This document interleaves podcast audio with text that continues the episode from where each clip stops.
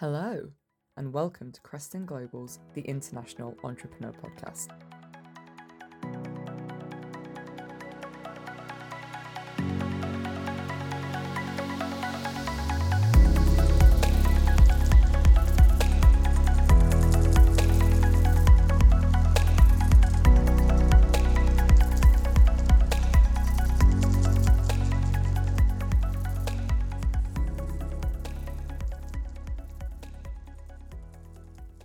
I'm Hannah, your host, and we're back from our lovely long break for the holidays with two new incredible guests to continue our discussions around the entrepreneurial mindset.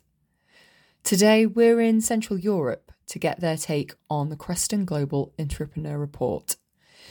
If you've just joined us as a new listener, I'd recommend listening to episode one, part one, for some general housekeeping on how this podcast works. But in short, we'll be speaking with our two new guests for two episodes, where the discussion will be split over a part one and part two. Part two being released next week to keep these sessions easily digestible for busy listeners. Just a quick note before we start uh, there may be a little distortion on the line this week, so please bear with. But we can guarantee that what our guests have to say today is worth persevering through some less than desirable audio quality patches for. I'm thrilled to have our episode six entrepreneurs here today representing the European arm of Kreston Global. Would you both like to introduce yourselves to the listeners? Okay, then I, I start. Hi, hi everybody. My name is Hanns Schell. I'm um, managing partner of of uh, Kreston Bansbach, and I'm with Kreston Bansbach since more than 30 years in in the audit profession. And uh, actually, I'm more working in, in transaction services, and I'm, I'm happy to, to be part of uh, this podcast. Morning, all. I am Theo Theodoulou. I am the chairman of the Kreston Global Audit Group and also director of audit and assurance of Kreston ITH in Nicosia, Cyprus. I deal mainly with the audit and assurance um, related services, and I'm happy to be part of this podcast. And why did you choose to get into accountancy, and particularly consultancy for accountancy? What inspired your career trajectory over the years as an entrepreneur in your own rights? Well, for me, that's explained quite simply. My, my father was already a public auditor, and I gained my first insights into the profession through him. And I, I found it exciting not only to be able to look behind the scenes of companies and to understand business better, what I also was, was uh, wished was uh, to accompany companies and entrepreneurs as uh, part of their way and to help guide the development of entrepreneurs and their companies as, as a consultant. In addition, um, I have always wanted to contribute in the development of the company for which I'm responsible.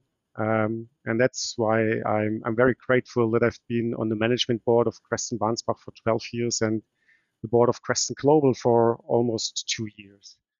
This, uh, this, this has given me the opportunity and uh, the confidence to contribute actively in shaping our company as well as the network that has been co-founded by our company more than 50 years ago. And it makes me very happy and proud to be placed in such a position um, of, of trust both companies. Thanks. So how did I get into accountancy? Um, similar to Hanns, uh, I was influenced by my father in my early age, um, spending my summer um, break during um, when we had a, holiday break, I would be here at the office, uh, learning the basics of uh, bookkeeping and accounting. Um, I was never really forced into the profession. It's something that I, I, I actually liked. Obviously, having my father as a role model, it was easier for me to follow the profession. I then trained um, with uh, Moore Stephens in London. I did my charter accountancy and I've joined Kreston ITH. It's been almost 10 years now. I've been with the, the firm here. Um, again, having the opportunity to get involved into Kreston Global as well as part of the uh, Global Audit Group is, is, is, a great opportunity for me. And um, uh, I find uh, the opportunities uh, given to me very exciting, uh, especially with Kreston Global. Now, we usually do a brief warm up question just to get you as guests in the flow, as well as allow the listeners a little more insights into you as people. So, if you wouldn't mind humouring us, um, if you could have dinner with anyone in the world, past or present, who would it be and why? Hmm. Um, well, I, I, can think of many people who fascinate and, and impress me. In, in Germany, there's an adjective um, named um, merkwürdig, which is literally translated into English, worth to remember. And I have met many people who are worth to remember, many entrepreneurs, especially. And any more fascinating people, unfortunately, I have not seen, only read about or from. And uh, well, who I would like to meet is um, is the soccer coach of of SC Freiburg, uh, the city in where I'm I'm, I'm living. Um, I, am fascinating how he he does uh, every year. He manages to put together a great, inspiring soccer team on a small budget. He trains them and makes them perform at their best. At the moment, they are leading the the German um, soccer uh, league and uh, this art of molding young people into a team, helping them to develop, is one reason I would like to meet him. And in addition, uh, that's that's much much more important for me. He, he keeps a very clear view on the really important things in life and repeatedly speaks out on political issues. And that's why I would gladly get to know this facet better as as well. So basically, if I could have dinner with anyone, um, in the world, that would be um, Massimo Bottura. He's a very uh, famous Italian chef. Um, other than accountancy, my, my passion is, is cooking. Um, the reason why I choose Massimo is because um, I see in his um, commitment to promote his uh, hometown Modena, uh, local products, and I've seen his story where he began. Um, and where he ended up being. Uh, obviously, uh, starting from nothing, uh, turning into a, a world-known chef, uh, and again, the way he promotes his um, hometown, his home products, it's something that fascinates me and gives me great respect for this person. Great, thanks. I know you're both busy people, so let's get straight into it. What were your thoughts on the entrepreneur report overall? Anything that really stood out, um, and anything in particular that may have kind of surprised you a little bit? well, um, although I, I, have been advising and supporting internationally operating companies for over 30 years, I find the results of this study uh, very, very helpful for, for further um, advice of, of entrepreneurs.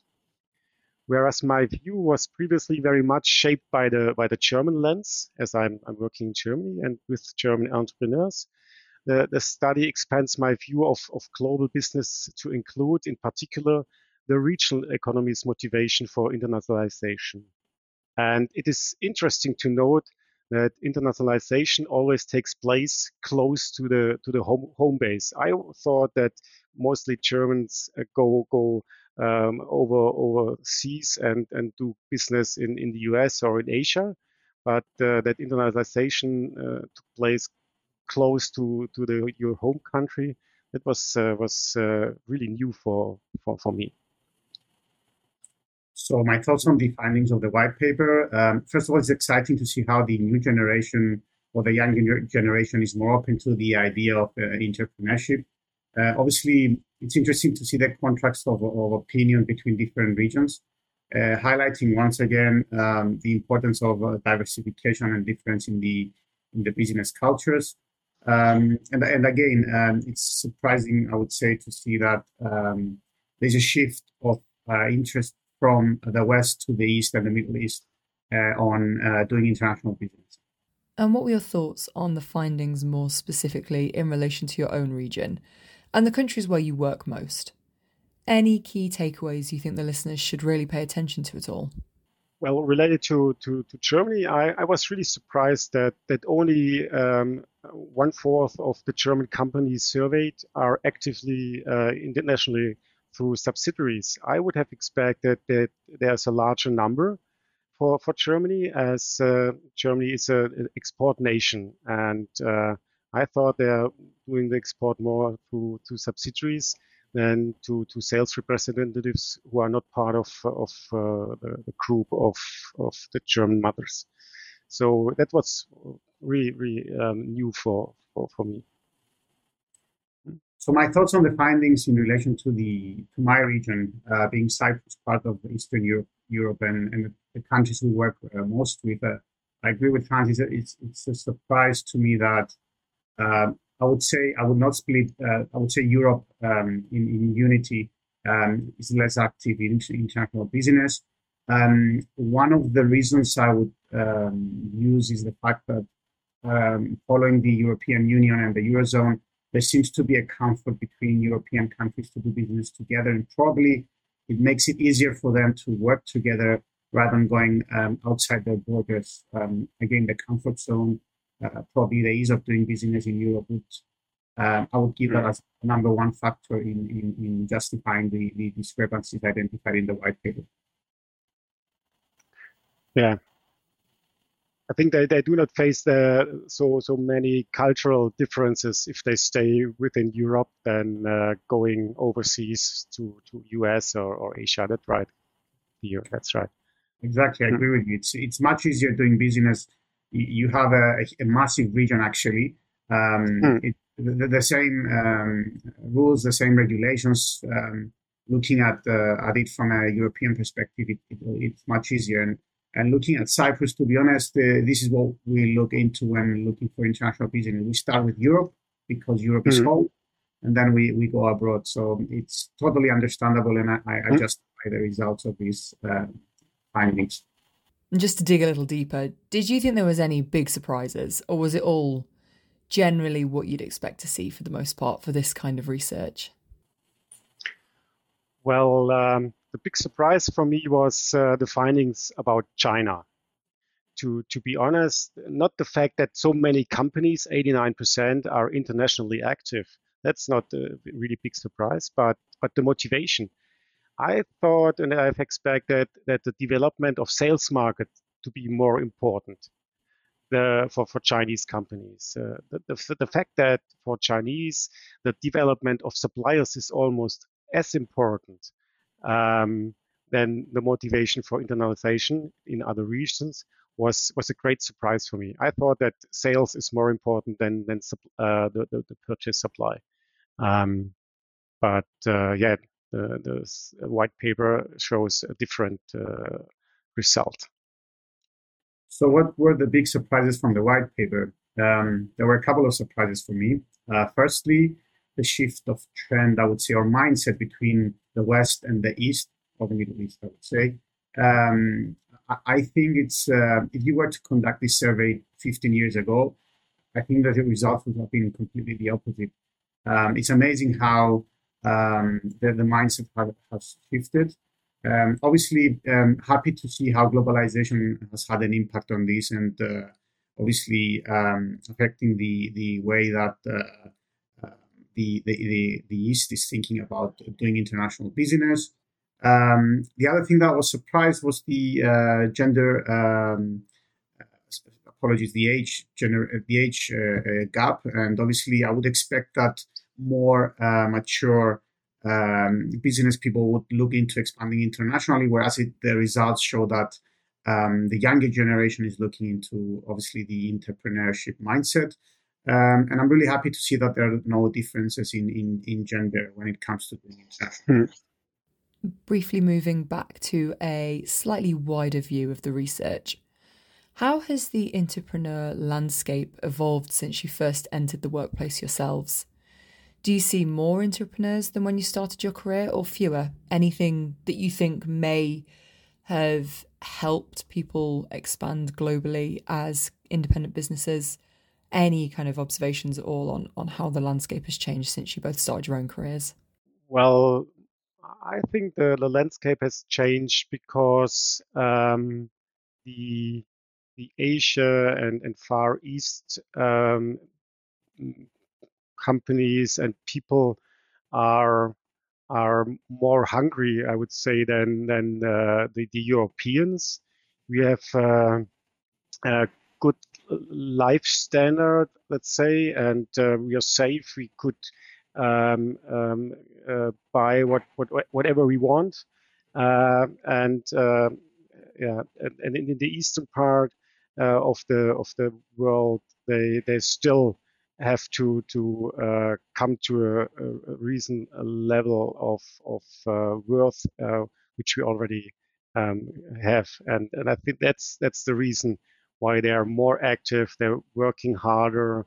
Um, you know, I remember when I I started in the profession, it was uh, was um, uh, quite common to work on weekends and do, do the final uh, do, do the, the finalization of audits, writing the reports on, on weekends or in, in, in night to night time. Nowadays, um, no one will be in the office over the weekend. It's just uh, from Monday to Friday, and uh, that's uh, why I think we are we are yeah too to not not hungry enough uh, as they are in the, in the eastern hemisphere. Um, so what what basically uh, justifies the change in, in shift of, of, mindset as we've discussed before? Um, I think I agree with Hanns. It's basically the fact that the the east part of the world is um, some of the emerging economies they are hungry, I would say, and I agree with term used by Hanns on actually uh, succeeding in developing their business. Um, obviously, as, as I said, globalization is uh, has had a huge impact.